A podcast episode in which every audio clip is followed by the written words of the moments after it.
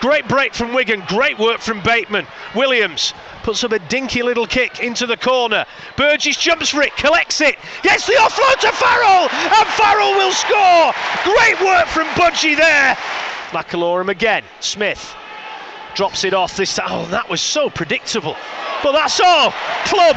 He took that at a standing start. Shocking defending. It was awful. Paper thin.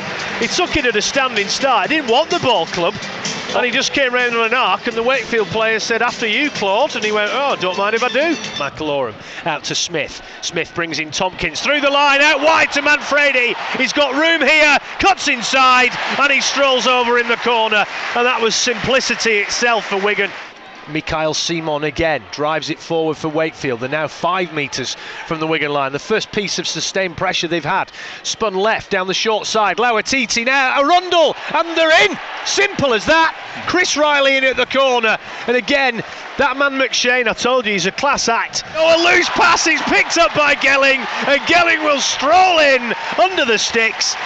He was never on that pass and it hit the deck and Gelling was Johnny on the spot there and he picked it up and has raced over unopposed from 25 metres out.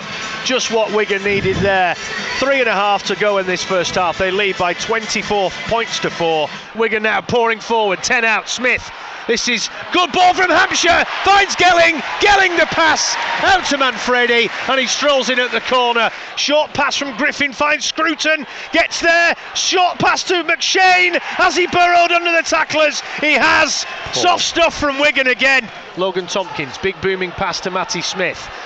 That's a great pass from Smith, well timed. The Moose takes it, and he's over the line.